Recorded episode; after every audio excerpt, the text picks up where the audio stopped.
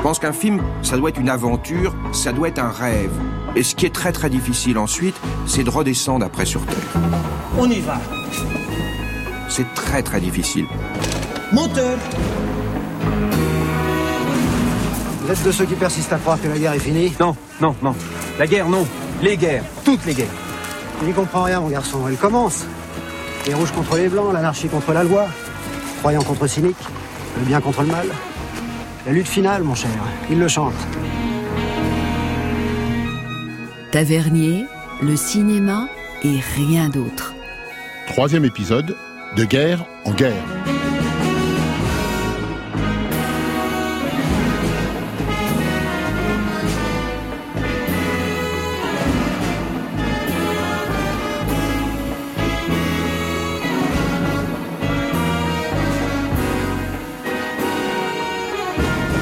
Laurent Delmas sur France Inter. Tout d'abord, une petite question à laquelle vous avez peut-être une réponse un peu personnelle. Pourquoi la guerre inspire-t-elle autant le cinéma? Peut-être parce que c'est, hélas, aussi du spectacle.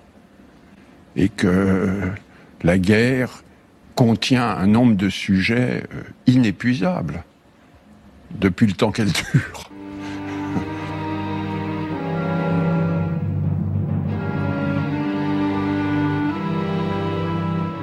Dans ce nouvel épisode de l'exploration de l'univers cinématographique de Bertrand Tavernier, nous verrons la place importante que la guerre, ses soldats et ses batailles y occupent. D'accord. Sur les 27 films du cinéaste, à proprement parler, on ne compte qu'un seul vrai film de guerre, Capitaine Conan, ainsi qu'un documentaire consacré à des anciens combattants d'Algérie, La guerre sans nom. Oui, mais dans dix autres de ces films, la guerre est là, à peine achevée, comme dans La vie et rien d'autre, ou bien omniprésente en toile de fond, comme dans Que la fête commence, dans La brume électrique et La princesse de Montpensier. Quand les protagonistes ne cherchent pas à l'éviter à tout prix, comme dans Quai d'Orsay. Au total, un film sur trois, du deuxième au dernier, de 1975 à 2013. Impossible donc de ne pas y voir un intérêt jamais démenti voire une obsession. Tavernier, né en 1941, est un enfant de son siècle, celui de deux guerres mondiales et de quelques autres conflits coloniaux ou non. Comme Jean Renoir au moment de la Grande Illusion, il s'est toujours déclaré irrévocablement pacifiste. Mais c'est d'abord en cinéaste qu'il réagissait, en homme d'image et d'histoire, pour qui les champs de bataille en disent tellement long sur l'humanité, ses héros et ses salauds.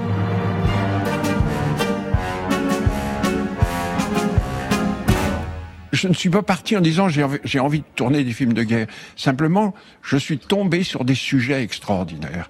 La recherche des disparus, les gens qui se battaient dans les Balkans, dans, l'armée d'Orient, des sujets qui avaient jamais été traités. Et puis aussi, alors, la guerre, comment faisait-on la guerre au XIVe siècle? Comment est-ce qu'on la faisait à l'époque des guerres de religion? Tout ça, ça me passionne, oui. Est-ce que justement, la guerre, ça permet pas d'écrire des personnages, de les mettre en valeur? Bien, tout ce qui est de près ou de loin lié à la violence, à la mort, oui, ça permet d'écrire des personnages qui sont euh, souvent euh, passionnants. Ça pète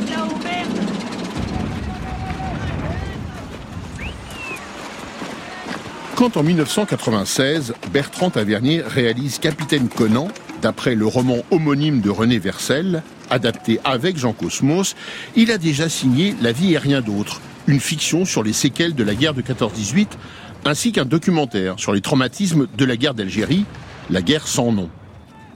Mais cette fois, il filme la guerre frontalement, comme l'ont fait avant lui tous ces grands cinéastes américains qu'il admire tant.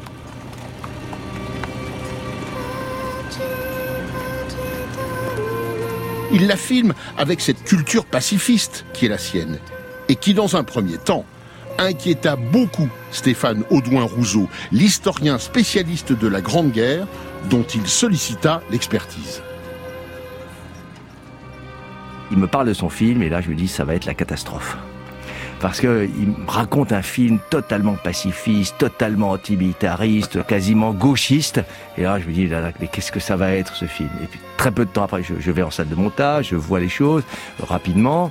Euh, C'était d'ailleurs très impressionnant le travail sur le son que faisait Bertrand. Et puis euh, très peu de temps après, je vois le film en prima, pas encore complètement euh, monté, et je vois un autre film que celui dont m'avait parlé Bertrand Tavernier. Alors là, c'est là que j'ai compris peut-être euh, son talent, à dire vrai. C'est-à-dire que il avait son idée sur la guerre de 14, mais dans le film, il donnait toute leur chance à des personnages qu'il devait détester, mais qui existaient pleinement, avec une complexité, une ambiguïté de situation qui faisait évidemment toute la richesse du film. C'est- Ces personnages s'émancipent en quelque sorte de sa propre vision à lui, hein, de sa propre désapprobation hein, de, de la Grande Guerre. Ça, je trouve que c'est euh, c'est quelque chose d'admirable.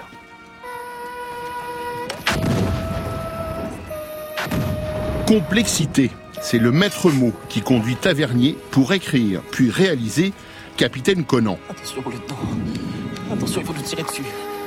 Il faut nous tirer dessus, lieutenant. On y croise une incroyable galerie de militaires, gradés et soldats confondus. Première, deuxième section, avec moi Depuis le général Pitard de Lausier, incarné par Claude Rich, représentant d'un état-major cynique et arrogant, jusqu'à Erlan, un soldat à peine sorti de l'adolescence et condamné à être fusillé pour l'exemple. Entre ces deux-là, la palette est large. Hommes de devoir, lâches, patriotes sincères ou dévoyés, héros d'un jour et assassins du lendemain. Joués par François Berléand, Samuel Le Bihan, Bernard Lecoq ou André Falcon, ils sont à la fois pathétiques et impressionnants. Un concentré d'humanité et d'inhumanité masculine, avec en son centre le principal protagoniste du film, le capitaine Conan. Bon, grenade, payard Aux grenades Allez-y, les gars Chopez-moi les mitrailleuses à droite Et les mitrailleurs avec, que ça leur plaise ou non un dur à cuire, un baroudeur qui arrive sur les fronts des Balkans en 1918, tout auréolé de gloire. Il est à la fois séducteur et violent. À la tête d'un petit bataillon disparate, c'est une véritable machine à tuer, plus adepte du couteau que du fusil. Cet insoumis de nature est incarné par Philippe Torreton. On l'a déjà vu chez Tavernier en flic, dans L627 et dans l'APA. Mais cette fois, en militaire, il occupe la première place. 25 ans après la sortie de Capitaine Conan, on le sent toujours au plus près de son personnage, de ses excès comme de ses qualités. Épousant le propos et les intentions de Tavernier, Philippe Torreton pose sur Conan un regard passionné. c'est venu de cette guerre de position qui était enterrée, des tranchées, et plus rien n'avançait. Donc euh, l'état-major s'est dit mais est-ce qu'on n'a pas quand même des gars euh, qui ont un peu de, de la niaque et qui accepteraient de faire des prisonniers ou de ou de tuer salement pour euh, démoraliser l'ennemi?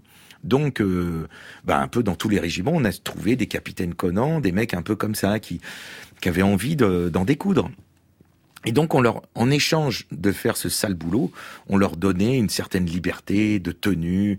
Euh, ils pouvaient piller, euh, manger ce qu'ils voulaient, boire ce qu'ils voulaient. Ils n'étaient pas tenus à la rigueur militaire. Bon, ils la payaient cher cette petite liberté-là euh, parce qu'ils faisaient vraiment des choses euh, dégueulasses. Et comme dit Conan dans le film, le but c'était de coller la verte à, la tranchée, euh, c'est-à-dire de de tuer tellement salement que les survivants soient traumatisés pour démoraliser l'adversaire. Se dire que je suis là dans ma tranchée, peut-être que va débouler un, un sauvage qui va me tout d'un coup me percer le ventre et me, me, me faire sortir les, les tripes à l'air comme ça. Donc ça, ça, ça fout les jetons. Voilà, on a demandé à ces gars-là de, de faire ça. Et souvent, ces gens euh, se sont retrouvés après, euh, quand la Seconde Guerre mondiale est arrivée, comme euh, bah, miliciens en fait. Ça a basculé dans l'extrême droite pour, pour beaucoup, pas tous, mais quand on a connu ça, c'est euh, il y avait une envie de comme ça de, de continuer quelque chose et de et surtout ce malaise de pas avoir été reconnu, de pas avoir Mhm. été euh, comme dit Conan, nous on l'a fait le sale boulot. Tout le monde s'est battu. Tout le monde. Non, pas tout le monde. Tuer un type dans le tas quand toute la tranchée appuie sur la gâchette, n'importe qui peut faire ça. Les bombes, les canons, les mitrailleuses, la mort à l'aveuglette, n'importe qui peut. Nous, on y allait au couteau. On y voyait le blanc de l'œil aux frères et on le crevait. Tiens, un poilu qui tiendrait contre un, un train blindé, tu le ferais lâcher à l'idée d'être éventré d'un coup de surin. Tu es un type en foutant la verte à tout le régiment, c'est ça le vrai boulot. Et on se l'est tapé, nous, à peut-être 3000 types. Et c'est nous qui l'avons gagné, cette putain de guerre, nous, les 3000 Et les autres? Les autres, ils l'ont faite. C'est fini, Conan. Les règles ont changé. Faut s'adapter maintenant. Ouais, c'est ça, ouais. S'adapter. Demande donc à un klebs de s'adapter à la salade, tu vas voir. Et il me semble qu'avec Conan, il y a filmer la guerre et la dire. Et c'est le point d'équilibre trouvé par Tavernier, c'est-à-dire on voit des corps qui euh, explosent, on voit des, on voit des choses très concrètes, mais finalement on voit très peu de sang. Mm. Et on entend, en revanche, ce que vous venez de, de dire, par exemple le dialogue, qui en dit beaucoup plus Oui. sur les horreurs de la guerre. Cette distance-là, Tavernier l'expliquait. Très peu. Je crois qu'il est, il avait besoin d'entendre le texte dit par les comédiens. Moi, je me souviens, on avait fait une lecture. Il avait dit à tous les acteurs, euh, ouais, c'est super. Il avait donné deux, trois conseils. Et à moi, il m'avait rien dit. Alors, j'ai dit, ça va, je dérange pas dans le, dans le film. Il me dit, mais non, mais c'est super. Il me dit, mais t'as vu, j'ai pris, euh, je parle un peu comme ça, tout ça. Je laissais aller mon, mon côté populaire, euh, normand, enfin, voilà. Même si le personnage est breton. Il me dit, ouais, c'est parfait. Il me dit, moi, de toute façon, euh, j'ai une chose à te dire. Je voudrais qu'on ait du mal à te suivre. Voilà. Et c'est tout ce qu'il m'a dit. Pendant la prépa et pendant le film. Et en fait, c'est éclairant. Conan, il a, il a un temps d'avance, il a une guerre d'avance sur les autres. Enfin, il, est- il parle vite, il est nerveux, il faut que ça bouge, il Ouais. faut que ça pulse. Comme dit Brel, il faut bien que le corps exulte. Bah, lui, il a trouvé son exaltation dans la guerre.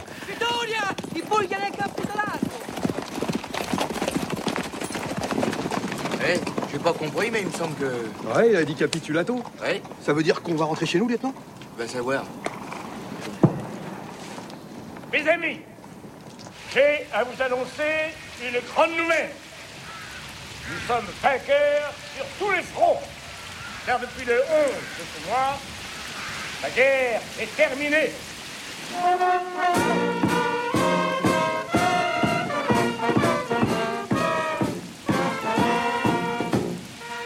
Le grand drame de la guerre, la tragédie de la guerre, c'est évidemment les morts, c'est évidemment la destruction, etc. Mais il y en a une- une autre tragédie, c'est qu'on peut aimer ça. Les camaraderies en temps de guerre sont indéfectibles. On se tuerait pour le copain. Et euh, une clope échangée la veille d'une opération, c'est une offrande, c'est plus une clope, c'est... Et, et la vie est fade. La vie est fade après une guerre.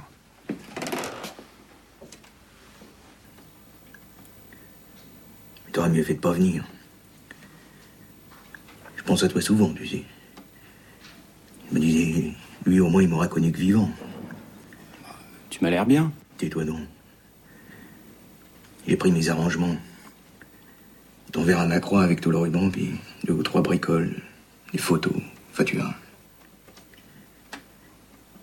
T'oublies me donne pour six mois. Six mois. Il dit ça pour me faire plaisir.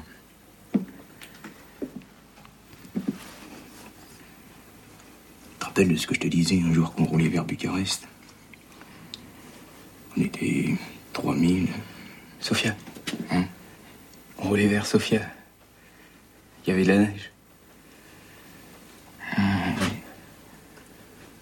Oui. On était 3000 au plus à l'avoir gagné cette putain de guerre. Je me souviens très bien. Nous, on l'avait faite et. Et vous, vous l'aviez gagnée. Oui.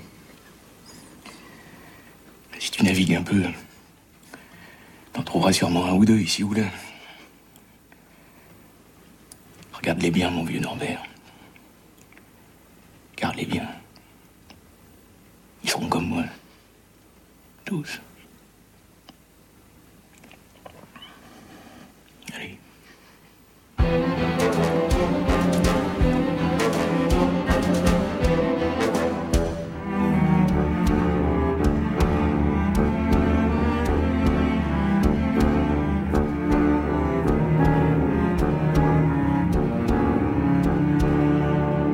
Sept ans avant Capitaine Conan, il y avait eu La vie et rien d'autre. Coécrit lui aussi avec Jean Cosmos, mais cette fois, c'était un scénario original et non une adaptation littéraire.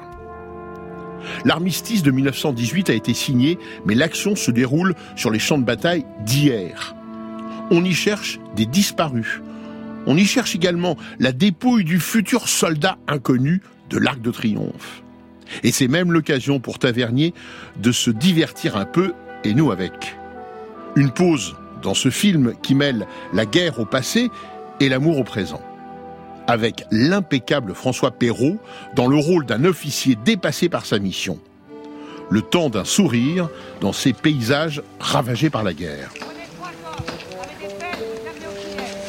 Tous ceux qui sont enterrés là, c'est des soldats de chez nous. Le long du chemin des Robert, c'est plutôt les Boches. Oui, plutôt, oui. Oui, ou bien des Arabes et deux Belges. Oui, il y avait aussi des Arabes, oui. Oui, à la fin même, il n'y avait plus que ça. Sauf Oui. leurs officiers. Mhm. Ce que je cherche, madame, c'est un soldat français dont vous soyez sûr, n'est-ce pas? Absolument sûr. Et anonyme. Celui d'à côté du puits.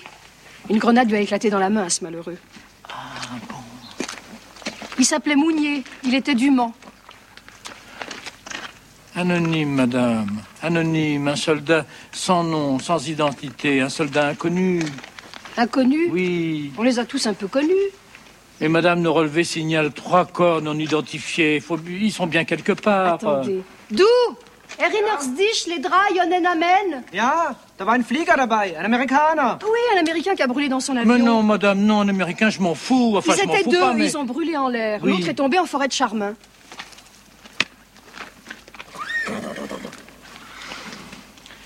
Oui, en somme, alors vous n'avez aucune idée de... Bah, de ça s'est passé pendant la récolte, j'étais au champ. Oui, je comprends.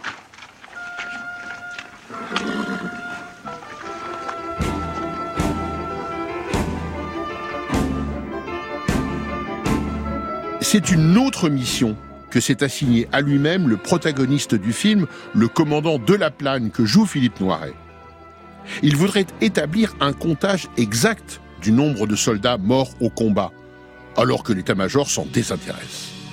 Face à lui, un dénommé Marcado, incarné par Maurice Barrier, sculpteur de son état et qui voit fleurir les futurs monuments aux morts, non sans une certaine satisfaction deux visages de l'après-guerre, deux figures qui se côtoient sans se croiser vraiment. L'art narratif de Tavernier est tout entier dans cette double description d'un idéaliste forcené confronté à un pragmatique débonnaire. Le tout sur fond de débris encore fumants d'une véritable boucherie. La question des disparus interpelle le citoyen cinéaste Tavernier, qui voit ici une nouvelle occasion de parler de réalité sociale et historique qui le passionne toujours autant. Je gêne. Ah, vous pouvez rire, l'artiste. Je gêne, oui. Je les gêne. Je les dérange. Parce que je fais des comptes et que ça ne colle pas. Ça ne colle jamais. Alors de quoi vous mêlez-vous de la plane? On vous demande de retrouver les disparus. On vous demande pas de compter les morts, non? Non, on me le demande pas. Mais je le fais. Et alors? Et alors? Tout vérifié. Il en manque. Près de 200 000. Et ça n'est pas fini. J'en retrouve tous les jours. 200 000 de plus, 200 000 de moins. Ah non, non Mes chiffres sont sûrs. On a escamoté 200 000 morts. Mettons, et après, et après? L'humanité est entrée dans la fête finale. Un grand bal de la vie et de la mort. La grande apothéose. Ouais. Les survivants bouchent les trous et fournissent à couilles rabattues pour préparer la prochaine. Mais ici, ça sera très bien. Très bien ici. Quoi? Bah leur foutu monument, oui, je vais leur planter là, en plein milieu. Là. Hein? Huit poilus, quatre d'un côté, quatre de l'autre, en bronze doré. La victoire au-dessus et celle déployée. Voilà, qu'est-ce que vous en pensez Hein C'est tout Non, non, oui, non, c'est très bien. On dirait un peu une poule qui couve, mais... C'est un fait. Je veux dire, c'est un, c'est un élément. C'est disparu. Et j'ai découvert que finalement, c'était une question extraordinairement importante qui paralysait la France parce que 350 000 disparus, ça veut dire qu'il y avait des héritages, ça veut dire qu'il y avait des, des boutiques, des usines qui ne pouvaient pas euh, repartir, qui étaient sans propriétaire. Et il a fallu adopter des lois. Et je me suis dit, mais qu'est-ce que ça fait aussi sur... euh, comment est-ce que quelqu'un vit ça, cette recherche d'un disparu? Émotionnellement Et on est parti à l'aveuglette parce que c'était un moment de l'histoire qui n'avait pas du tout été documenté, qui était la période du deuil. Est-ce que c'est beau tout ça? Vous les emmenez toujours? Avec la voiture, c'est facile. Renaud aurait pu nous emmener parfumés comme des cocottes. Oh oui. C'est tellement horrible cette odeur partout. Les cimetières, les fosses. Le pire, ce sont les ossuaires, mon Dieu.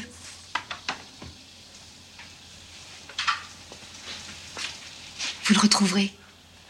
Le vôtre, vous le retrouverez. Je ne crois pas.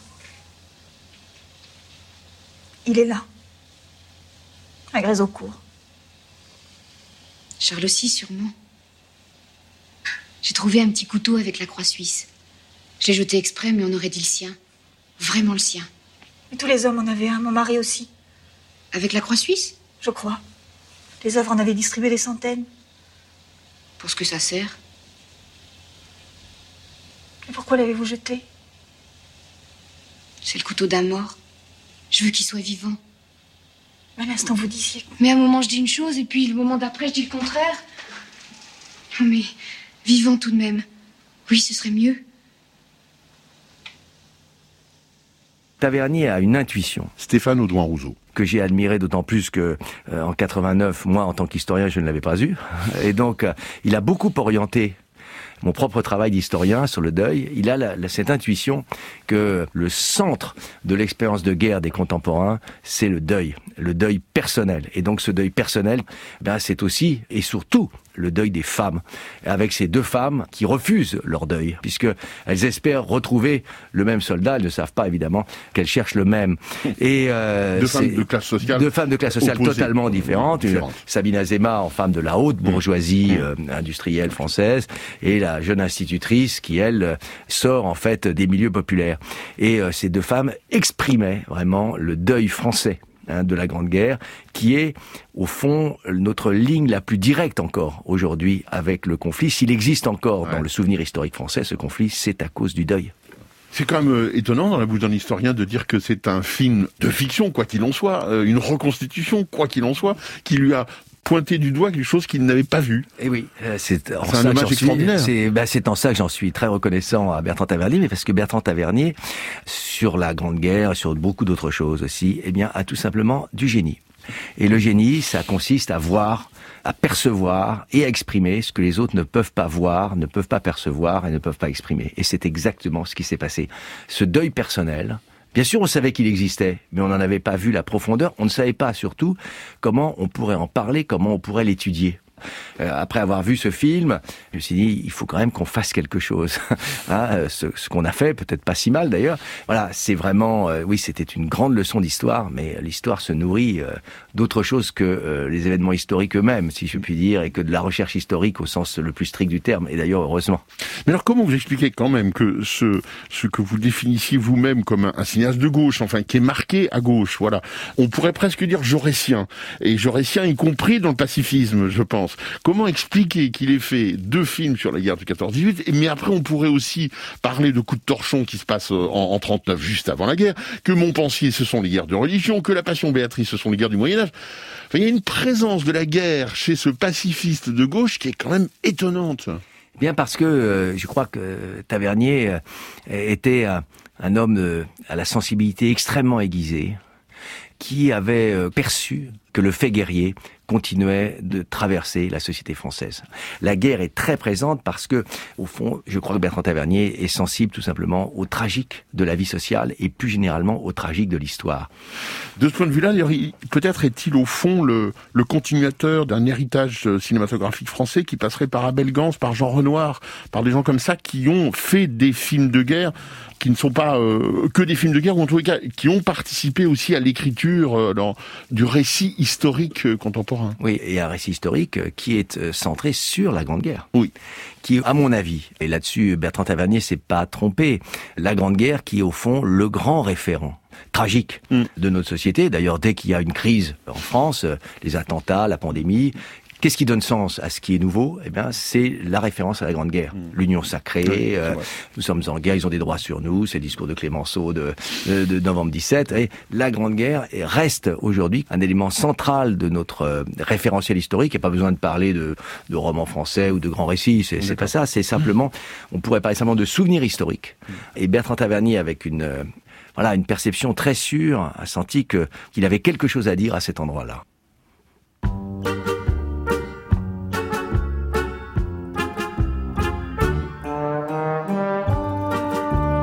Pour autant, la guerre de 14-18 n'est pas la seule qui capta l'attention du cinéaste Tavernier. Et même quand elle est absente du film proprement dit, elle pointe son nez. Parfois avec la touche d'ironie qu'affectionne le cinéaste. Dans Le juge et l'assassin, à la fin du 19e siècle donc, un militaire ridicule à souhait et qu'incarne Bob Morel chante dans un salon bourgeois compassé une chanson à la déroulède qui exalte les vertus patriotiques et les conquêtes coloniales alors d'une brûlante actualité. Et c'est l'auteur de la musique en personne, Philippe Sard, qui accompagne Bob Morel au piano pour cette chanson dont les paroles furent écrites par Jean-Roger Cossimon.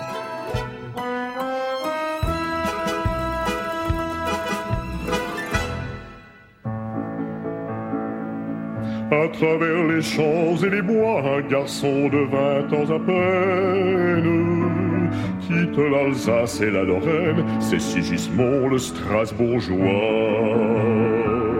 Mon Dieu, quelle peine est la sienne d'abandonner ses vieux parents. Sa fiancée qu'il aime tant sous le joug de l'armée prussienne. Mais dans son cœur monte un refrain qui vient apaiser son chagrin. Bientôt le drapeau bleu, blanc, rouge refleurira sur nos maisons. Vive ces trois couleurs qui bougent au souffle pur de nos clairons. Chez les Français de l'intérieur, au terme de son long voyage, Sigismond aussitôt s'engage dans un régiment d'artilleurs. Devant la troupe réunie, son colonel, un beau matin, dit nous partons pour le Tonkin, car il nous faut des colonies. En marchant au pas cadencé, Sigismond se met à chanter. Portons le drapeau bleu, blanc, rouge jusqu'aux plus lointains horizons. Vive ces trois couleurs qui bougent au souffle pur de nos clairons. Oui, mais là-bas, les Tontinois qui refusent qu'on les protège. À nos soldats tendent des pièges toujours de plus en plus sournois. Alors que seul et sans guérite, ils montent la garde une nuit. Sigismond s'écroule sans bruit sous le poignard d'un anamite et dans les bras d'un infirmier. Il a dit avant d'expirer. Hissez le drapeau bleu, blanc, rouge, ultime et sublime vision. Vive ces trois couleurs qui bougent au souffle pur de nos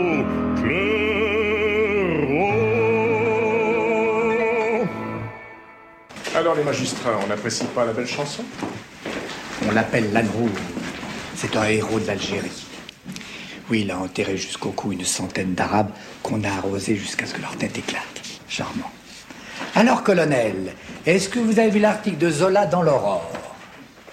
Messieurs, votre Zola est un faux de chambre. Je m'assieds dessus jusqu'à ce qu'on le fusille. L'image est hardie. Tavernier, le cinéma et rien d'autre. La passion, elle est tout le temps, elle est sur le plateau, elle est dans la salle de montage quand on croit qu'on s'est complètement planté, qu'on est malade, désespéré. Laurent Delmas sur France Inter. Bertrand Tavernier aura jusqu'au bout mêlé fiction et documentaire dans sa filmographie. Au chapitre de la guerre qui nous occupe aujourd'hui, on trouve ainsi La guerre sans nom, cette série d'entretiens avec des anciens appelés du contingent envoyés en Algérie de 1954 à 1962. Tavernier, aidé cette fois de l'historien Patrick Rothman, fait œuvre particulièrement utile alors qu'à sa sortie en 1992, cette guerre reste un tabou dans la société française. On était des jeunes appelés, on, disait l'Algérie, la France, tout, on ne savait plus bien où on en était. Hein. Vous n'aviez pas du tout conscience que c'était une guerre de 7 ans qui commençait? Ah non, pas du tout. Hein. Moi, je pensais que c'était une histoire d'un an au plus. Jamais je pensais que c'était une, une guerre qui aurait duré 8 ans.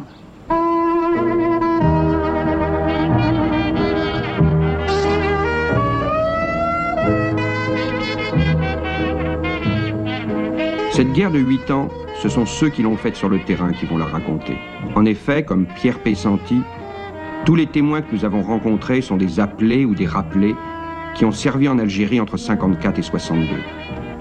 Des bidas, avec ou sans grade, des gus, comme on les appelait alors, des millions de jeunes Français, des millions de petites histoires vécues qui font la grande.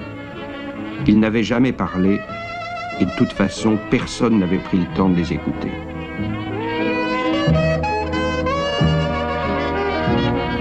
J'avais peur, euh, je vais pas le cacher. Hein. Je tenais à ma vie. Ouais, ça se passe, vous savez, c'est. Bien sûr, on s'attend, on part euh, pour, avec un but, une opération, un ratissage euh, sur renseignement. On sait que bon, on va rechercher quelque chose, quelqu'un. Mais c'est toujours une grande surprise quand on entend tirer. Et bon, écoutez, dans ces cas-là, c'est automatique. Vous avez une arme, bon, ben, vous vous défendez. Puis il y avait l'aviation aussi, qui en appui euh, nous a quand même pas mal aidé. Hein. Parce que quand on montait à l'assaut, on avait les, les T6 qui passaient derrière nous, on avait des carrés blancs pour être reconnus. Et les T6 euh, venaient straffer à, à, oh, inouï, à 100 mètres ou 150 mètres devant nous. Et puis bon, euh, on. Euh, sous, sous, l'avalanche de, de, de, balles ou autre, on ne se rend même pas compte on arrive au contact, on, est, comme fou. Et c'est après, après, une fois que la, chose a été faite, euh, on a un silence, un grand silence, et, on pense que, bon, des, des, fois des camarades ont été touchés, et puis nous, on, on est passé à travers. Par chance, par chance, parce que c'est une chance, c'est tout. Plusieurs fois, j'ai été euh, on a été entouré de, donc, de, puisqu'on les appelait comme ça. Et plusieurs fois, c'est grâce euh, à l'aviation ou à l'artillerie qu'on a pu s'en sortir. Ça m'est arrivé d'entendre donc euh, les félagas crier à l'assaut, salle français, on arrive, et on n'avait plus de, plus de munitions. Donc dans ces cas-là, on, on attend la fin, quoi, si vous voulez. Vous pensiez que c'était fini Oui.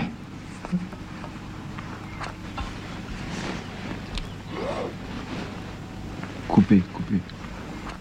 On a fait des prisonniers dans le régiment. Bon, les prisonniers, ensuite, en fin d'opération, étaient donnés au deuxième bureau, aux responsables de la région, mais nous, on les, on les voyait plus. Hein.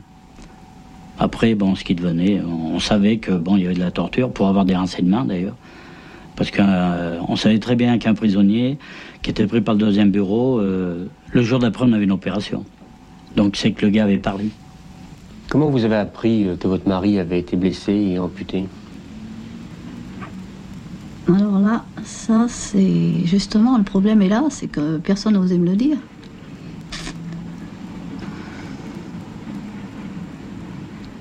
je vous l'ai dit, hein, moi, quand, je l'ai vu arriver, je voulais me filer par la fenêtre. Pas difficile.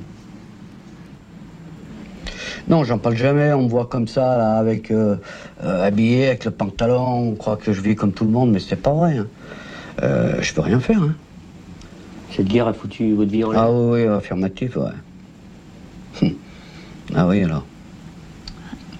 Pour nous, la, guerre d'Algérie, c'est tous les jours, de toute façon.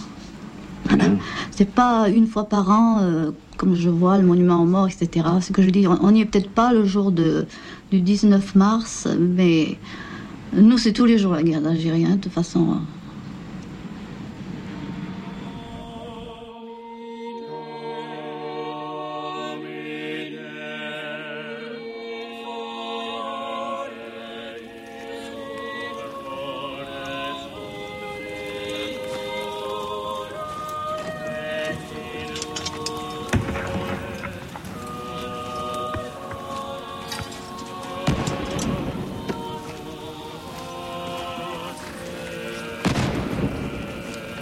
La guerre d'Algérie, la première guerre mondiale, mais aussi les guerres de religion avec la princesse de Montpensier.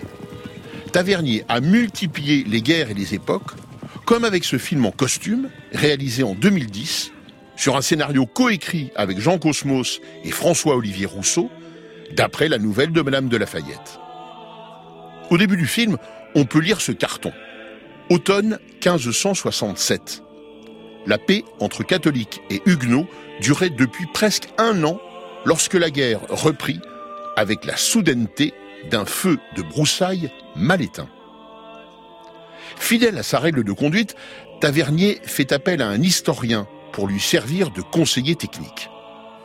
Il s'agit de Didier Le Fur, spécialiste notamment de la Renaissance.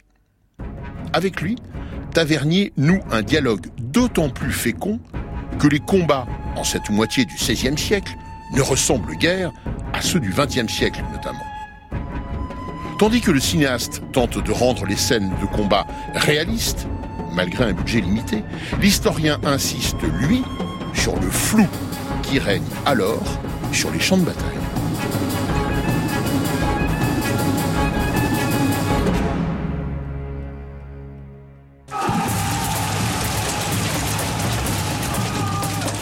Les films que je fais, je n'ai jamais énormément d'argent. Donc, euh, ce qui est en même temps très excitant, c'est de se dire comment peut-on transformer ces contraintes en quelque chose de créatif. Donc, je ne vais pas avoir 1000 figurants. 1500 figurants. J'ai eu ça à un moment avec l'armée euh, roumaine euh, dans Conan. Mais là, je n'ai pas. Et je n'ai pas envie d'utiliser, on s'était dit avec Bruno de Kayser, essayons de faire un film biologique sans trucage numérique. Donc, j'ai pas envie de rajouter 300 figurants en numérique. Donc, je vais choisir un lieu avec plein d'accidents de terrain où je peux cacher les gens, cacher, en se dire que ben, derrière ce bosquet, tout d'un coup, il y a trois cavaliers qui sortent, ben, il y en a peut-être dix autres. Euh. et puis, je vais mettre un certain nombre de points où je vais pouvoir enflammer une charrette, mettre des trucs qui brûlent, et je vais brouiller le champ de bataille. Ensuite, on a eu, alors là, il est arrivé il s'est mis à pleuvoir, c'était une bouillasse formidable, et on s'est dit, ben, euh, on, va y aller, on va jouer, euh, c'est le sort qui veut ça, c'est horrible, ça va être épouvantablement crevant, mais ça va amener quelque chose. D'autant plus que dans ces batailles, j'avais posé une question à Le Fur, j'avais tout d'un coup, je me dis, mais il n'y avait pas d'uniforme. Il me dit non. Alors je lui ai dit, mais comment est-ce que les gens reconnaissait l'ennemi. Il ne le reconnaissait pas. Donc, euh, il y avait un type qui arrivait, on tapait dessus, on ne savait pas. Il, il m'a Didier Le Fur m'a dit, on estime en gros que 40% des pertes, c'était des gens du même camp qui s'entretuaient. Hein, je veux dire, c'est et là, ça donne à la bataille quelque chose de beaucoup plus sauvage, de pas du tout de. Du coup, on comprend que les phrases comme ralliez-vous à mon panache blanc, c'était en effet. Mais ça marchait que s'il n'y avait pas de pluie ou de boue, parce que le panache blanc, le, au, bout, au bout de 10 minutes dans la boue, il est plus blanc du tout, le panache blanc.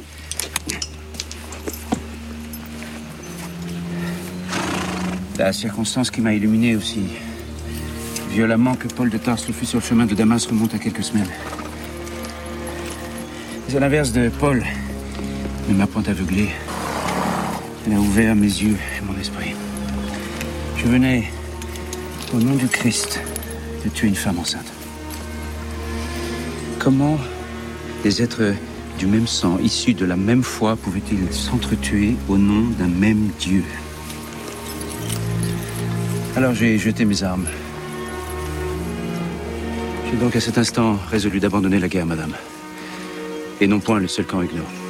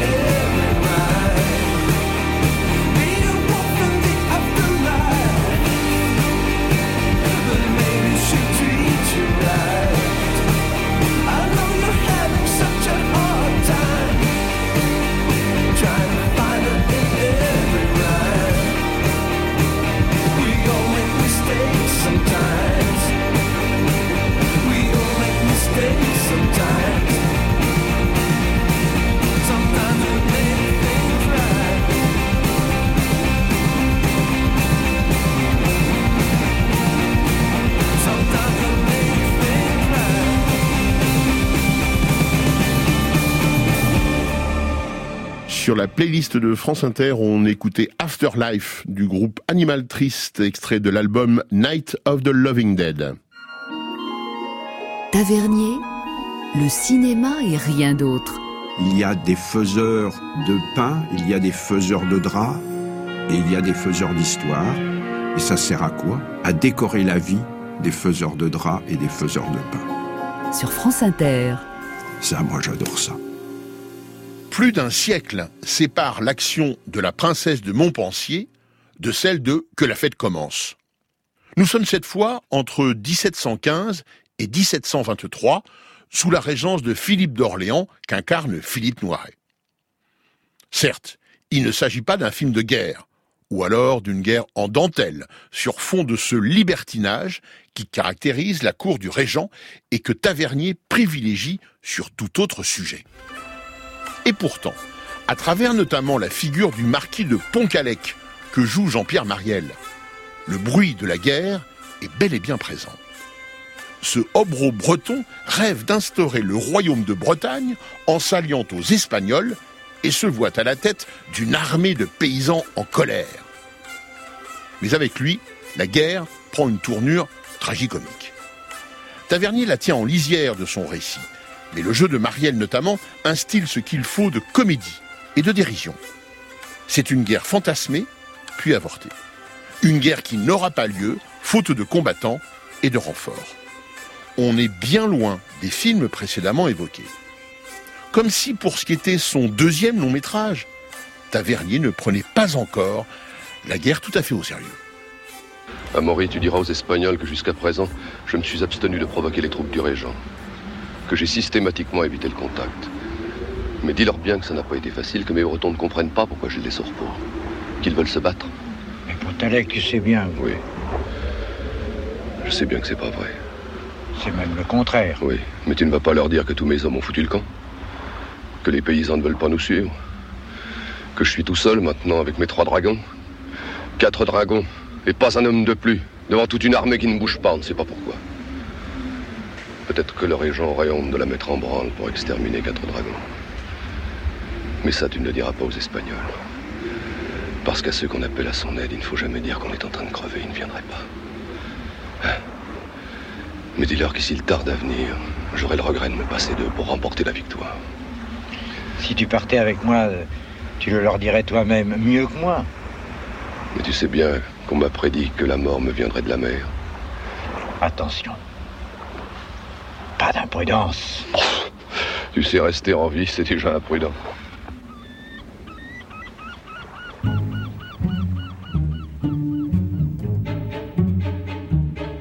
Adapté d'une bande dessinée de Christophe Blain et Abel Lanzac par ses deux auteurs et Bertrand Tavernier, le film Quai d'Orsay, en raison de son origine littéraire, oscillait à son tour entre sourire et sérieux.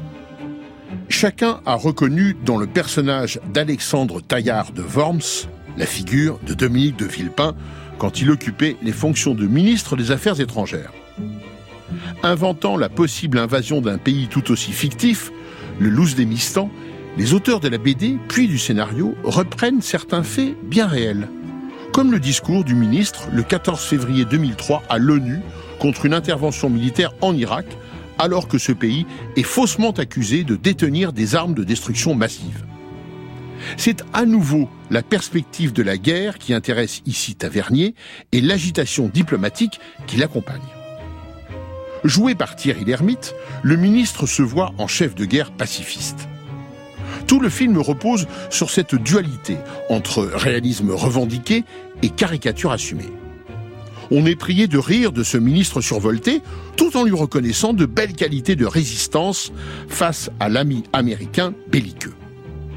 Et Quai d'Orsay de s'imposer alors comme un film de guerre sans guerre, mais sur la guerre toujours possible.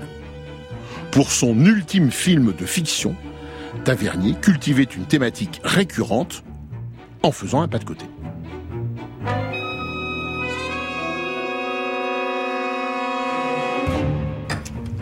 J'ai besoin d'une équipe, Arthur. Un commando. Des gens réactifs, toujours en mouvement, 24 heures sur 24. Un commando. L'équilibre sur lequel a reposé le monde depuis 50 ans est rompu. Rompu. Broken. Roto. Le 11 septembre, a fait prendre conscience aux Américains à la fois de leur puissance et de leur faiblesse. À l'heure où nous parlons, les néoconservateurs redéfinissent une doctrine stratégique autour de la sécurité. C'est la doctrine de la guerre préventive. Vous frappez quelqu'un parce que vous subodorez qu'il vous menace. Action préventive, tactique du pitbull, dangereux. En ce moment, on le voit bien, l'Amérique s'isole. Et c'est parce qu'elle s'isole qu'elle court le risque de s'aveugler. Il y a un pays qui l'obnubile, le Louzdemistan. Dictature? Oui, dictature. Programme d'armement, rumeur. Mais est-ce une raison pour l'attaquer et tout faire exploser? Les faucons croient qu'ils connaissent le monde. Mais ils ne le connaissent pas. Contrairement aux Français, aux Anglais, voire même aux Belges, ils ne connaissent pas l'Afrique. Ils ne connaissent pas la Chine. Ils ne connaissent pas le monde arabe. Ils ne savent même pas qui a inventé le zéro. Il va falloir déjouer tous les pièges. Le piège de la peur, le piège de la résignation et le pire de tous, le piège de l'ignorance. On ne saurait terminer ce tour d'horizon militaire des films de Bertrand Tavernier sans un hommage appuyé au colonel Tramichel. Figure secondaire, mais tellement attachante et décalée de coups de torchon, il est le symbole de ces militaires dont Tavernier se moque gentiment. Euh, Madame Marcani Oui, monsieur. Oui, colonel Tra Michel, Tra comme Tralala et Michel comme la mère Michel.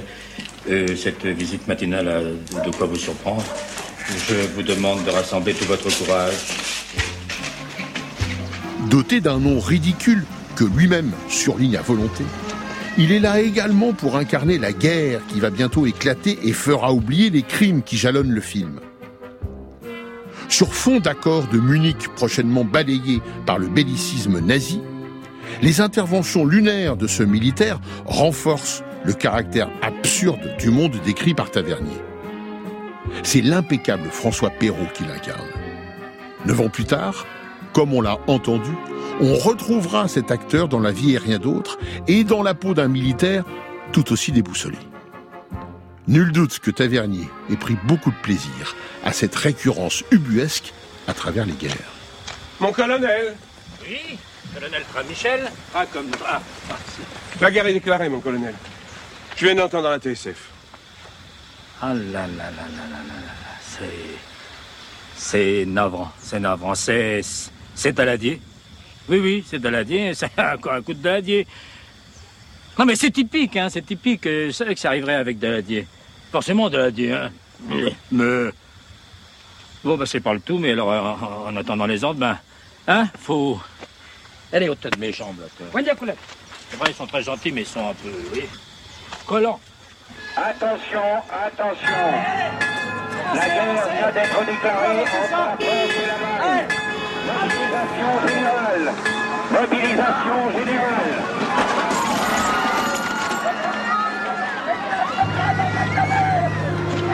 Attention, attention Ce soir, couvre-feu à 9h. Je répète, couvre-feu à 9h.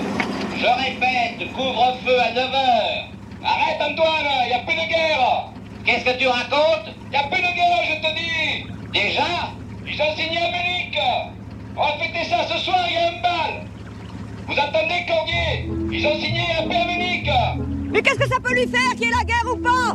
Vous voyez pas qu'il s'en fout? On aurait pu aussi parler de la guerre de 100 ans dans La Passion Béatrice.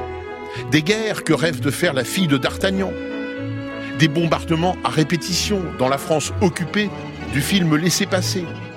Ou bien encore de la guerre de sécession et de ces soldats perdus qui hantent l'action de Dans la brume électrique.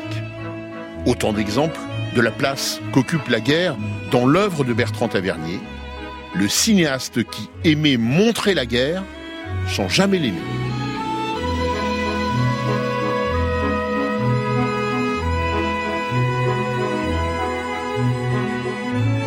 Merci à nos deux témoins du jour, l'historien Stéphane Audouin-Rousseau et Philippe Torreton. Et puis que la fête recommence sans cesse avec Irène Ménahem et Camille Blanès à la préparation et Juliette Medevielle à la réalisation. Programmation musicale, Thierry Dupin.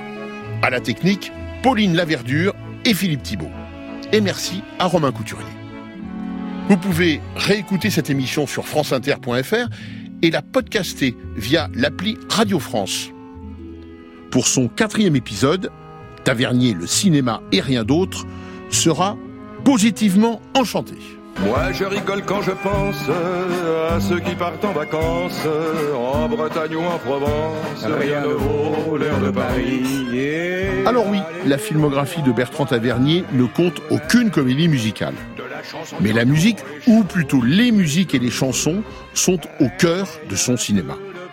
Ses fructueuses collaborations avec Philippe Sard, Antoine Duhamel, Henri Texier, Louis Clavis, Ron Carter, Marc Perron, Eddie Mitchell, Bertrand Burgala et bien d'autres en témoignent.